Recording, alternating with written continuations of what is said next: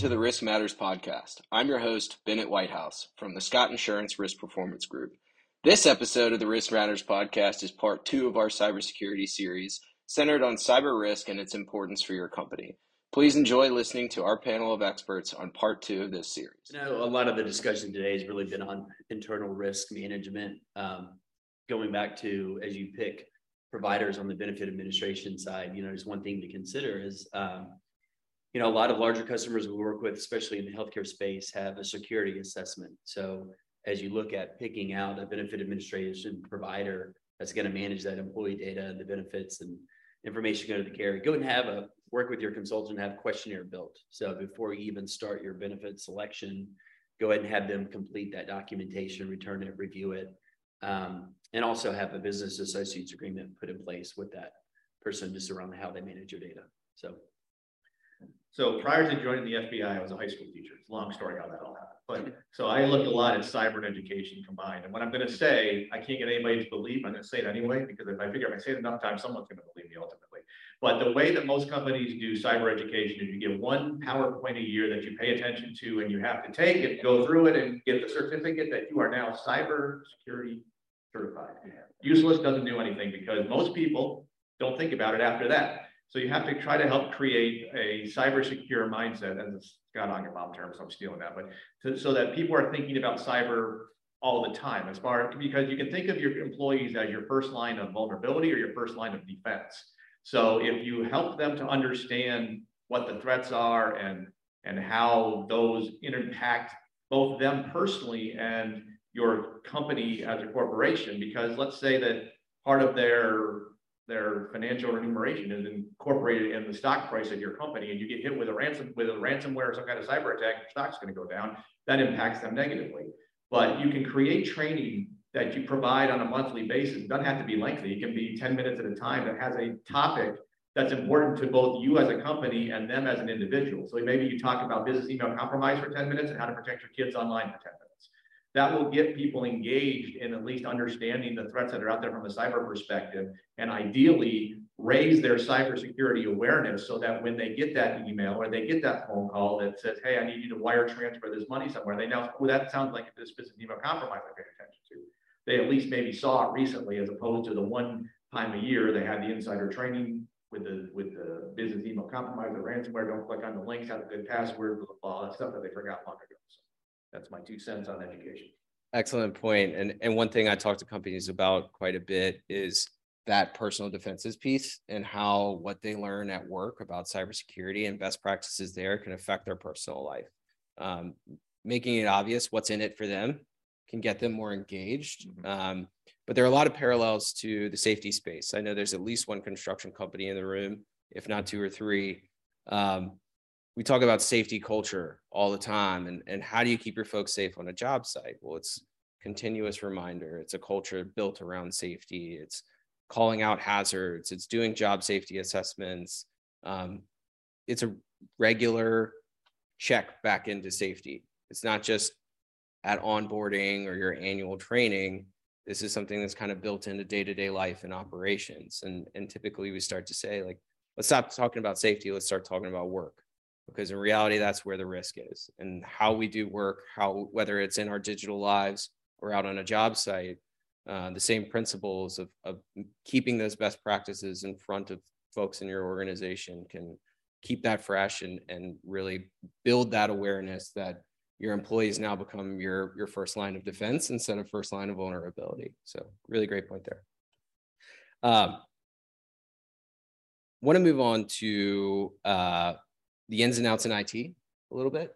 Um, nothing in detail, but you know, I like to tell folks a lot of what I do in our space in cyber liability insurance and helping folks and organizations understand their risk is I speak IT, I speak insurance, and I speak English.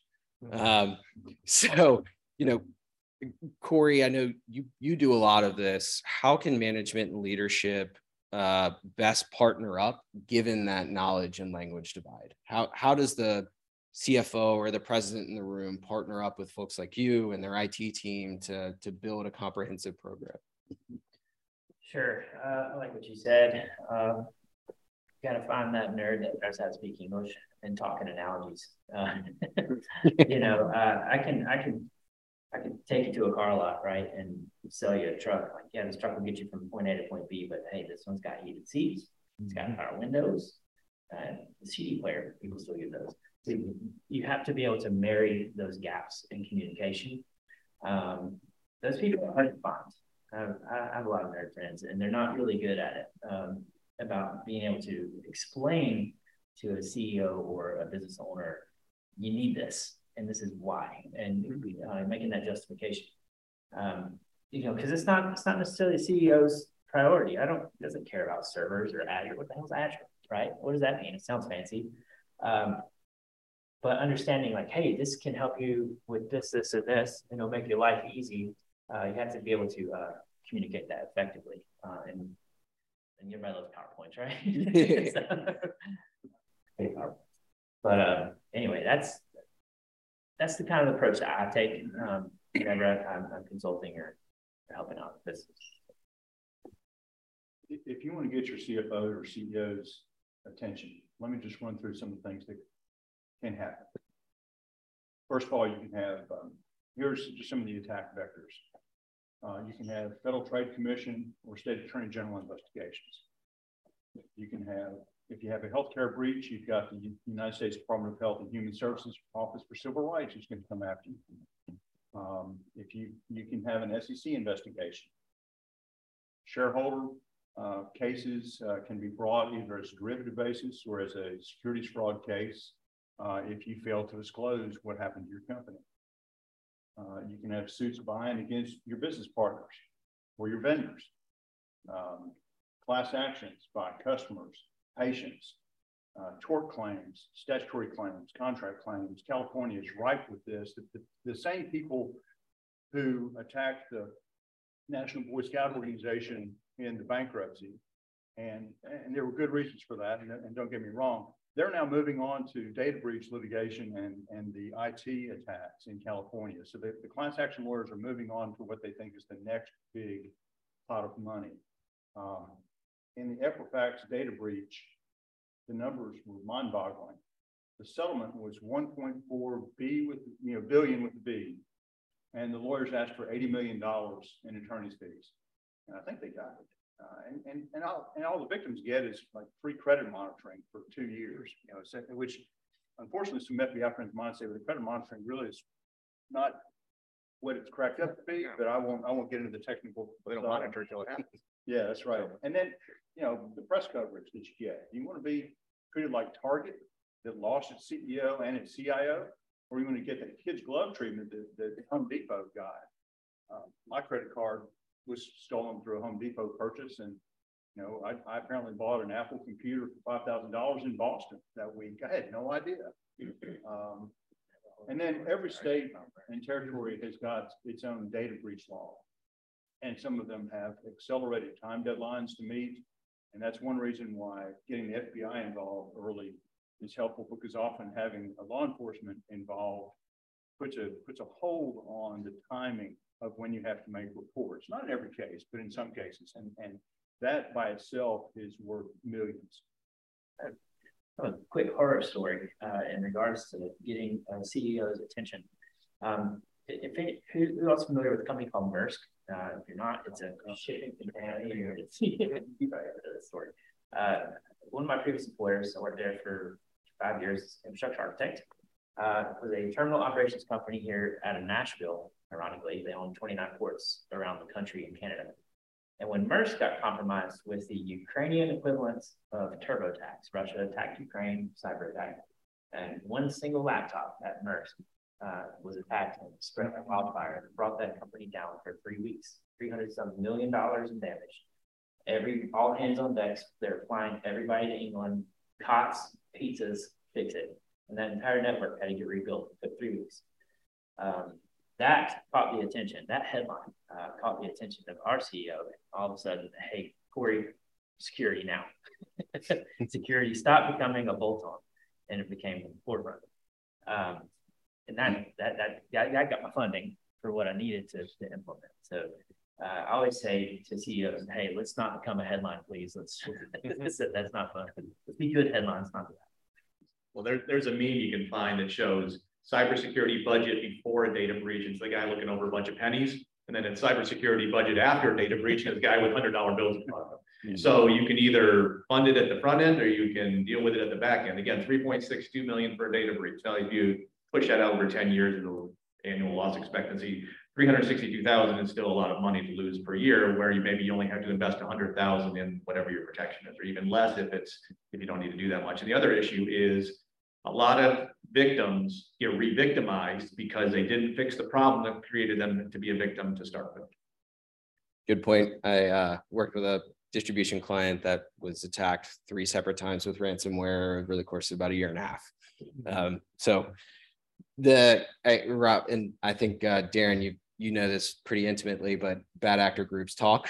They know Oh, who's yeah. vulnerable. So even if it's not the same group, it's one of their buddies that comes after you next. So um, great point. And, you know, Rob, I, you- you, you brought up a, a, a really good consideration there and something I, I, I, I didn't even consider, but um, law has its own language too. That's difficult to understand and a whole sort of different ecosystem between DHHS, SEC, all those different financial and government organizations that can come after you. Um, quick story, one of our clients um, actually became uh, wrapped up in a class action lawsuit as well. And it was a group and a, a, you know, a pretty uh, active lawyer going about and um, going after any organization whose website wasn't fully ADA compliant. So screen readers for blind people, um, all that kind of stuff. They, they, I mean, it was a hundred thousand dollar loss because they were missing a couple features on their website for accessibility. Um, so there's, there are legal risks out there that most of us wouldn't consider when building cyber infrastructure or, or IT infrastructure or people defenses that have to be taken into consideration as well. So um, that and due diligence in acquisitions. Um, acquisitions are a great way to grow your company or build um, build capabilities or acquire capabilities. But just remember, anytime you make an acquisition with your organization, you inherit that organization's risk as well, including their cyber risk and all of their data. Um, so, you know, they go from being a partner or a competitor to now a potential weakness on your own network. Um, one topic that I've always found interesting in the security space, and Corey, you touched on this a little bit, but you know, sometimes security can be counter to productivity. In that the more the more hoops you have to jump through in order to maintain security, the less quickly you can work, the you know less nimble you can be. Uh, and I'll, I'll start with you, but I want to open up to the panel. How do we make security efficient for an organization? Uh, security loves simplicity. Um, so try to uh, implement automation everywhere you can. Fortunately, there's tons of software vendors out there that have automation uh, that's just native in their, their software solution. Uh, so if, if it's a software solution you're looking at, make make sure that it, automation is your friend. You, you, you're going to spend time and resources hiring someone to manage 10, 20, 30 different pieces of software. Um, that that costs money. It, it costs money put butts and seats.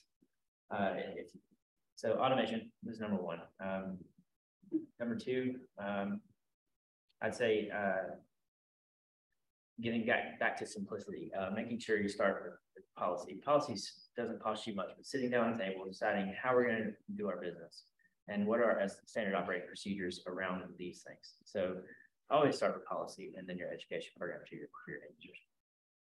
Anything you want to add? Great. Um. Last question on this front before we move on. Chris, you mentioned a little bit about this earlier, but um, what can an organization do to minimize their risk when they're selecting a technology partner? Yeah, I think some of the items that I, covered earlier is just really making sure as you go through um, the benefit administration evaluation process that you do have security questionnaires in like your RFI or RFP process that you may be going through from an evaluation perspective. Um, and then once you actually make sure as you select that vendor, make sure you have all the right appropriate documents signed. So earlier I mentioned like a business associates agreement, making sure within their master services agreement, you do have details around their insurance limits, how indemnification is handled. Um, so as you look at those, just make sure you're working with your consultant to make, to have all those things in line. Um, so that way you are protecting yourself, you know, with selecting that partner. That's something, that's something. Yep. Um, in, in addition to this, this is where the whole trust but verify thing, uh, comes back to what I said earlier, um. You, these vendors will send you their, their reports saying, hey, uh, we're good here, here, and here. I have to trust that word, right? Uh, there's software you want to put in place to verify, it, like a posture assessment when they connect to your VPN, do they have constant definitions or updated on their, their operating system? Or if you want to go uh, really in depth, you can, can do like a, a web front end where they have, only have access to a web portal to view said server during a certain amount of time. With two-factor authentication, you get really complicated on how you want your vendors to manage your environment if they're doing it. So Wait, let me add one more. Uh, it was also mentioned about corporate acquisitions. You obviously have to trust your, your lawyers to know how to do an acquisition. Um, They're not gonna catch everything every time. Some of the big stories in the, uh, in the headlines were when Marriott acquired Starwood. Uh, Starwood had had a massive data breach and Marriott acquired the liability. Uh, again, when, um, Verizon merged with Yahoo, um, the entire merger deal was thrown into jeopardy. And it, in both those cases, it took nearly two years for the breach and its aftermath to come to light. So that's how ugly it can get. You may think you're acquiring a fantastic little company, but at the same time, you have to really dig deep to find out if they've got a problem because depending on how the deal, deal is structured, you may acquire that liability. Perfect, thank you. Um, so I want to move into incident response. It's kind of our third major overarching topic here, and, and mainly because uh, I always encourage folks and organizations to shift their mindset from if to when we get attacked. Uh, the reality is every organization is getting attacked pretty much every day. Um, I'm sure Corey can tell you if you look at the secure email gateway software, you probably get thousands of phishing emails a day. Each one of those really is technically an attack. Um, you probably never see it because software is really good and it rarely ever makes it to your inbox. But every organization is getting hit with some sort of nefarious activity on a daily basis.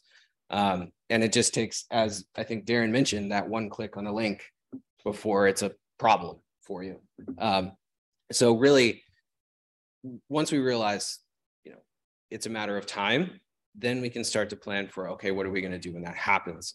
Um, written incident response plan is key. It's your guide to a fast, efficient, and effective response when really, frankly, seconds or minutes count. These things happen quickly and understanding who to call, um, how to contact them, who's going to be on your internal incident response team, what their responsibilities are, really critical to minimizing that downtime and and uh, and really the total damage. Um, so this should include technical and disaster recovery considerations, levels of escalation, communications plans, even goes as far as HR and um, PR firms when it comes to something public like a data breach. Um, there's a lot of considerations to be made with an incident response plan and customizing that to your particular organization. Um, so, you know, when a cyber attack occurs, we don't want to be building the plane while we fly it. it's chaos. Um, and it's really an on all hands on deck affair. So um, that written inc- incident response plan, you know, not only do you write it, but you got to practice it because uh, then you find the flaws in that. Um, so you don't build your playbook and then go straight into the game. You have a week of practice before the competition. It's the same thing with cyber incident response. Um, I'll open it up to the panel. I know I'm sure everyone here will have some opinions on this, but from your perspective, whoever wants to grab the mic fastest, what are some critical elements to an incident response plan? What would you build into that? Anybody? Go ahead, Corey. There you go. Um, a lot of times, but again, my focus is more on the, the IT side of the operations. Uh, but the key element uh, to an incident response plan um, for me is first having the playbooks uh, built first, because you it can take a long time to get a solid incident response plan. Um, it really depends on how complicated you want it to be, right? Um, if you get as detailed as it needs to be or what have you, but there are some best practices in play here. Um, having a playbook of this is what we need to do step by step uh, for ransomware or uh, a rogue employee, whatever, um, is really going to help calm the chaos. So that that's what I usually do first is make sure that those are on the table, and uh, it really helps mold that that incident response plan. You, you can buy an incident response plan off the internet. Um, Okay. recommended. You can buy one. The reason it doesn't work is because there's no buy-in from anybody at the company. Nobody really cares. So you need to have a great plan that's designed for your company, probably brought to you by your outside uh, forensic consultant or a guy like Corey knows how to do those. Some law firms do them. I, I'm not sure that's really the lawyer's job because lawyers are not as technical as a guy like Corey. Let me just leave it at that. Um, and then you have to really rehearse it and, and have buy-in, make sure everybody shows up for the meeting. The CEO can't say, I'm too busy or I'm in France. They have to get their, their tail in the chair and pay attention because it's all going to flow up to her. And so she needs to be involved in the process. You need to make sure you've got your outside forensic consultant lined up for when you have a breach. You need to make sure you've got your outside lawyer on call for when you have a breach, because as, as our moderator said, you, you've either had a breach um, that you know about, or you've had one that you don't know about. But everybody in the room has had one. We, we all, we all know that we, we uh, have had that. So one, one point about making sure you've got your, your team lined up and your incident response plan should identify who the person is and their phone number and their cell number and their address. And are they on call and are they checking into the office regularly when they're on vacation? Because that's when the breach will happen. It's going to happen on Thanksgiving. It's going to happen on Christmas. It's going to happen on Yom, Yom Kippur. You know, it's going to happen on a holiday. Um, and then the insurance guys will tell you that, okay, we've got a panel of forensic consultants on retainer. We have a panel of lawyers on retainer. If you have a, a, an incident occur and you call me and I'm not on their panel, then my expenses come out of your pocket, not out of your insurance policy. Because the insurance policy is probably going to cover your legal, your legal fees. So when you're shopping for insurance, ask who their law firms are on the panel, ask who their forensic experts are on the panel. Otherwise, you may go through a month of scramble, getting great service, but from somebody who's not going to be able to be reimbursed by the insurance company. Awesome. Hey, Can I, I want to ask uh, Darren a question. So on multi-factor authentication, I know the FBI put out a report a few years ago that said that some forms of multi-factor are subject to attack. Yeah. So, you know, we've got, we've got Duo. It's irritating, but we've got it. Um, but I read that some companies are going to triple or maybe quadruple. What, what's enough? Yeah, well, it's, a lot of that is social engineering of the multi-factor process, especially getting text message. So the bad guy gets in between you and your, in your text message thing. So they may, like, they call you and say, hey, you know, your Amazon account has been compromised, so you need to change your email address. But we know you have multi-factor, so good on that. So we're gonna send you a link so that you can, I can help you change your password. So the bad guy initiates the multi-factor text message that comes to you and you then tell them on the phone and then they change your password. So that's kind of the whole. All right, This is one time I want to ask for a show of hands. How many people have gotten that text? I have. Oh, yeah, everybody. gets it. Okay, everybody. Okay. Yeah, or your, your UPS shipment is late, so. Yes. Oh, yeah. That's a new one. Yeah, that's. new Uh, Darren, when an attack happens, when and how should an organization engage with law enforcement? What triggers can they build into their inc- incident response plan for doing so?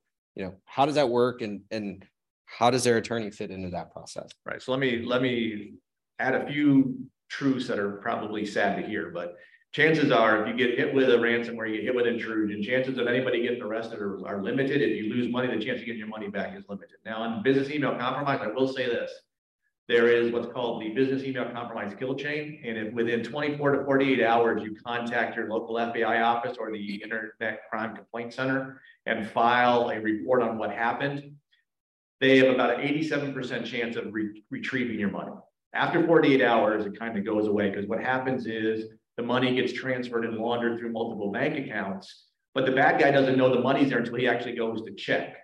He doesn't, he doesn't like have a constant reminder that, hey, your money's here transferred out. It has to go get laundered and then it gets sent overseas. So Um, if you get in that kill chain, you can kind of get your money back that way. But for most cases, you know, the attribution is hard. Who did the attack? So finding that is hard, which is why you probably won't be able to get attribution yourself.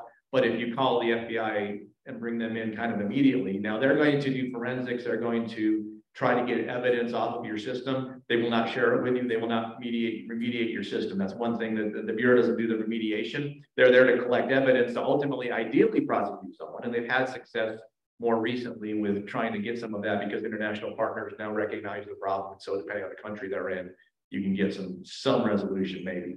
Um, but as far as that, you should have, I, I actually, I did presentations long ago and I have a one page slide that says, these are things the FBI will ask for if they come, like your, your, your network map and some other things. So anybody wants a copy of that, just email me or hit me on LinkedIn. I'll send you a copy of it. Just so you know what they'll ask for when they come, so you can at least have it prepared instead of trying to find it on the fly when you're dealing with your network being down. Um, so well, like Rob said, you know, call your lawyer first and then call the FBI, assuming your lawyer says that's a good idea.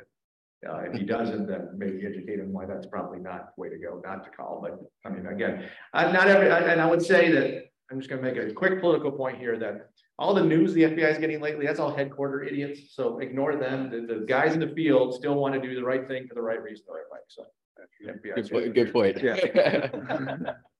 Rob, you know, there's there's a lot of uh, entanglement between working with law enforcement, the legal side of managing uh, a cyber incident and a cyber claim from a preservation of evidence standpoint, attorney-client privilege, all of that, and and IT gets involved in that as well. On the forensics side, um, you know, things like uh, there, there's you know legal considerations to take into account in terms of say ransomware and paying that ransom and will that result in an OFAC violation?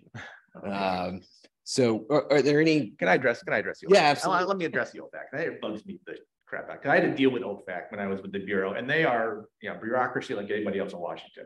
So if you look at the OFAC list for the restricted Bitcoin addresses of all the bad guys, all right? So if I'm a bad guy in Russia and I look and say, my Bitcoin address is on the OFAC list, that's not good. Well, let me create a new Bitcoin address because it's going to be a year or two before it actually gets on the OFAC list. So it's really the OFAC list for cyber stuff is the nice, it sounds great. The media plays it like it's a freaking genius idea, but it does nothing. So I, that's, Yeah, good point. That bugs the. Uh, but there are a lot of, you know, considerations in terms of, you know, preservation of evidence, both, you know, if you want to, um, you know, prove that data was not breached from your organization. So now you're not dealing with a data breach claim, something like that. You know, I'm sure you get involved in that communication, that that chain of evidence, as well as the IT folks. Uh, any comments you want to make on that? So assume somebody in your IT department thinks something bad has happened. They need not to sit on it, not to conduct a two or three week investigation. They need, they need to report it up. And whoever they report it up to needs to call the lawyer. The lawyer then erects the attorney-client privilege and throws this giant cape over everybody and says, all of you are now working at my instruction and direction. So that starts the privilege. Um, the class action lawyers want to see what the uh, experts report says and what happened and how bad it was and where all the data went. My job is to make sure that that report remains privileged until I want to use portions of it in a lawsuit. Um, I always get I always get the FBI involved because they've been good allies, good friends, uh, have done a, have done a great job. Local company Genesco uh, had a had a big lawsuit against Visa. Uh, Genesco had a data breach a number of years ago. In fact, I was I was given a seminar like this at Nissan with FBI agent Scott Augenbaum, and Augenbaum walks in the hallway and says, "Hey, do you represent Genesco?" I was like, "No, but I know the lawyer who does." He said, "Well, call them up because they just had a data breach reported in Tennessee, and I want to talk to them." Uh, and they wouldn't talk to him. I, I think that's my memory of, of that. Uh, I just said, "Hey, I'll, I'll meet you over there." You know, I, I want I want to see you guys here. So the fight between Visa and, and Genesco was did the Genesco report become discoverable in the lawsuit? And Genesco had done a nice job with their class action defense team of protecting that report. Another big law firm and a, and a massive data breach few years ago um, just screwed up every which way. And they they're, they're experts, they know better. But what was happening is that the the experts report was being sent around to board members and it was being sent to other people in the organization and they were talking about it publicly and they just made a number of blunders, and so the, the entire report became public. So it's very important to do everything you can to protect the privilege and hang on to it when you, when you can. On the, on the ransomware side, you know, you're right, you have to figure out, are we paying bad guys? So, and the way ransomware works is the bad actor will um, pull out whatever data that they want, whatever they've monitored, and they use that as proof that they've been prowling around in your system. So they're going to grab some embarrassing things that I said about my managing partner, or you know what he said about me, or you know they're they're or they're, or who we're who we're uh, uh, helping merge. You know if we're merging several companies, they want that information. They use that as proof. Part of the, and then they announce how much they want, and it's it's it used to be low. You know when bitcoins were cheap, I wish I'd bought some I was I was helping clients buy bitcoins. I didn't like doing it, but now they're like thirty-seven thousand bucks a Bitcoin. So you know it, it, gets it gets way up there. The part of the uh, thing I'd love for for maybe Scott to Scott Insurance to comment about is that the part of the discussion I don't understand about ransomware is the new industry of um, negotiators on what the ransom is going to be. And it's, I know that the insurance companies have negotiators with the Somali pirates and oil tanker captures. But the Bitcoin part, I, I haven't understood because in the Bitcoin, excuse in the, in the ransom or the uh, data breach that I've seen, I don't have a way of, of contacting the bad actor. Although I think the industry has changed. Now the bad actors want to participate in the game. Yep. So maybe maybe you can comment about you know, that that new niche industry, which uh, you know they they look up who the bad actor is and say, well, you can trust these Ukrainians. They're not going to double cross you and take. They're not going to take your money and double cross you. But there's and then they know of others who are double crossers, and so don't pay them and just suck it up and recreate your network. Darren, I'll let you take that one first. It looked like you uh, had a comment on that. Well, I mean, a lot of them, it's a business now. So on the page, it says you've been hit with a ransomware, call this number for customer service. And you can call them and say, okay, how do I deal with it? And then you pay the ransom and it doesn't work. You can call the customer service number. They'll help you get your stuff back online. Problem, of course, gets into that if you don't do anything after the ransomware, they're going to come back and hit you again and say, well, sorry, but here we are again. So we had a school district got hit in Huntsville and they rebuilt their network. And after they rebuilt their network, they rebuilt it the same way they had built it before. We did a penetration test for them, uh, 765 critical vulnerabilities still available. And the 10% of the network we looked at, 1100 moderate vulnerabilities. So, I mean, you know, they're, they're not going to fix your system because they want to keep it broken unless you fix it. But yeah, I mean, it's a business. It doesn't pay them. Now, the, the FBI thing is don't pay, don't pay the ransom. There's a lot of conversations online whether you should pay it or not. There's two schools of thought. Darren Mott's school of thought is if you got to pay them to get your data back, you got to do what you got to do to get your data back. It's not a great thing, but it is what it is. So FBI's policy is don't pay the ransom. I'm gonna, I'm gonna throw in there, try to find a way to air gap your backups. Yeah, well, It's tough. We have to go back. yeah, and that's a hard one. That is uh, hard. but- Corey, can you uh, kind of describe what you mean by air gapping? Yeah, so uh, everybody's familiar, uh, immutability is the key term that you want to hear when you're talking to um, any type of backup vendors out there, like your CoECs, your uh, Zerto Rubriks, Veeam, what have you. But um, those are still online. That means that your systems are up and running, and here's your your systems here, and here's your backups over here, uh, and they run at a certain hour, or they could be all all day. Air gapping essentially means that at a given moment in time, you're taking backup from your backups and it's completely off the network. Mhm. It's usually tape. Um, it's still the best way to do it. And the tapes go to a secure facility, um, like Iron Mountain. So air gapping is your friend. We're getting back to it. It's it's crazy. Everything goes full circle. So what- Completely that- disconnected from the So internet. what, what is adequate backup? It used to be, you know, weekly or daily offsite. I'd say. What is it, what is it now? Uh, it's still a three, two, one model. Uh, you want, uh. Give me a second, math here. Uh, one, one on-prem, uh, one had a secondary colo, uh, two different versions of it, and obviously your, your air gap adequate depends on the system. I can, I can, I can, uh, back up things for as long as you need, but if it's not cost justifiable, then it's not necessary. But if it's a important database, like, man, all of our customers are right here, and it's constantly changing. And yeah, that one's gonna take more precedence over something like, uh, this is my print server, right? It's got printers on it. It's, it really depends on priority. And and then, and then test your backup. I had a client years ago who thought they were backing up every, they thought they were backing up every week. And then when they had the incident, um, nothing worked. No, none of the backup was, was usable. So I don't know what happened. Yeah, And uh, air gapping is a great point. Uh, we've had a couple of clients where all of their backups were either on their local network or in cloud backups. And um, bad actors got access to IT administrator privileges and were able to go into those backups, corrupt them and or replace them with just shell files. Uh, change all the alerts so nobody got any security alerts that was any nefarious activity going on in their backups. And then when they got hit with ransomware, they had nothing to recover from. So, um, you know, building that gap between the internet and your most critical data is really important. Protecting those crown jewels and any other critical infrastructure that keeps your business running. You know, that's a great priority for your incident response plan is how do we make sure that uh, A, this can't go down, but if it does, we can get it back up and running as quickly as possible. And that goes into the technical aspect of it, as well as just organizational communication uh, and understanding among the employees. So um, for anyone here who may be a manufacturer, that also includes your operational technology, those machines that build your product um, that often have internet connected sensors and whatnot can be compromised and can shut your production line down. So um, it goes really deep into the network and um, planning for the different contingencies, I think in a thorough manner is really important to responding to these incidents. And um, Rob, I'm going to address your question you know, from the negotiator standpoint, that can very much depend on the organization and the insurance carrier. Um, so if you are staring down the barrel of a ransomware event, sometimes the insurance carrier has connections directly to negotiators. Sometimes the there are uh, attorney firms that have that built into their um, capability.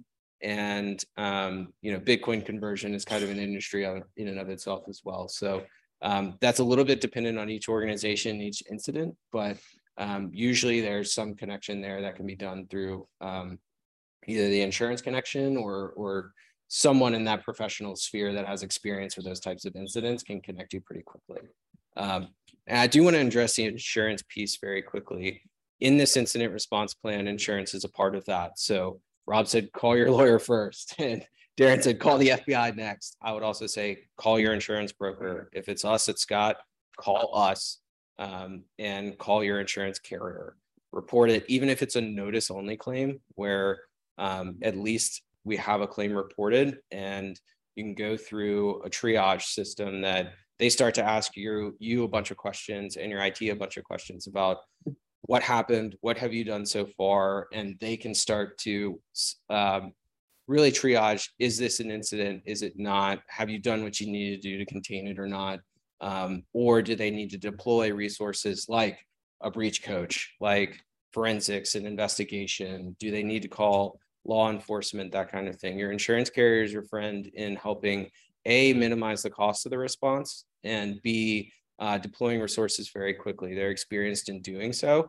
Um, otherwise you run into a situation that was described earlier where maybe you call your own in-house or your own third-party attorney.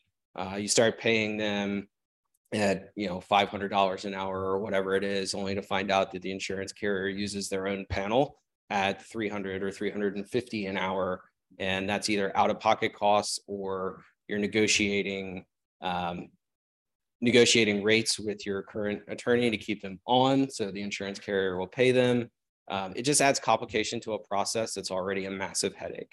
Um, so, you know, call the insurance carrier, call your broker, we'll help walk you through it. We've been through it before, um, and they can deploy those resources pretty quickly and and sort of get get an understanding of how this process is going to go and how they can integrate with all the various people on your team that are built into that incident response plan. Um, so we've been going for about an hour and 15 minutes. I think we got 15 minutes left, maybe a little bit more. Um, I want to open the floor up to questions or, or actually. Um, I just want to cover, cover a couple things and I want to tell a, a, quick war story that complements the FBI. It's one of their few successes. Mm-hmm. Um, number one, how do you define success if you have an incident? You don't want any attorney generals looking at you, no investigations, right? no federal agencies coming after you, no class actions, and zero or as few state notifications that you can get away with. And that's where your lawyer will come in of, you know, how many citizens are in this state. You know, so you, randomly you may have to file a report in Montana and Maine, or just whatever states had the most uh, obnoxious data breach requirements. So here's the FBI story. Um, on a Friday evening at the office about six, I get a call from one of my tax lawyers. And I used to answer the phone and say, well, hello, Mike, you old son and so-and-so. And then I learned pretty quickly that he often had a nun on the phone. So I stopped doing that. Um, and he says, listen, I got a client on the phone. He's lost $650,000 and um, it's Friday afternoon. What are we going to do? I called my friendly neighborhood FBI agent uh, Friday night at his house. He worked with us all weekend long. It was amazing. Uh, he contacted the bank that where the, the money had been wire transferred out of. He found out that the wire transfer had been routed through a fake account in Wales and then was rerouted to Latvia. Well, all I know about Latvia is that you drive to Poland and turn left. but uh, the FBI actually had a relationship with the Estonian Secret Service, which is a neighboring country, you know, Latvia sandwiched between Lithuania and Estonia. And so Scott arranged, Scott working with the bank, uh, the, the bank's IT guy, uh, Saturday afternoon said, I'm really tired of working with you and I'm done. And Scott said, that's fine. Eight o'clock Monday morning, I'm going to be in your president's office and you're going to be there explaining to him why you turned the FBI down or you're going to keep working with him. So Scott had the Estonian Secret Service waiting at the bank in Latvia Monday morning because the, the money was going to get wire transferred out to the stand countries in Asia. That's where it was going.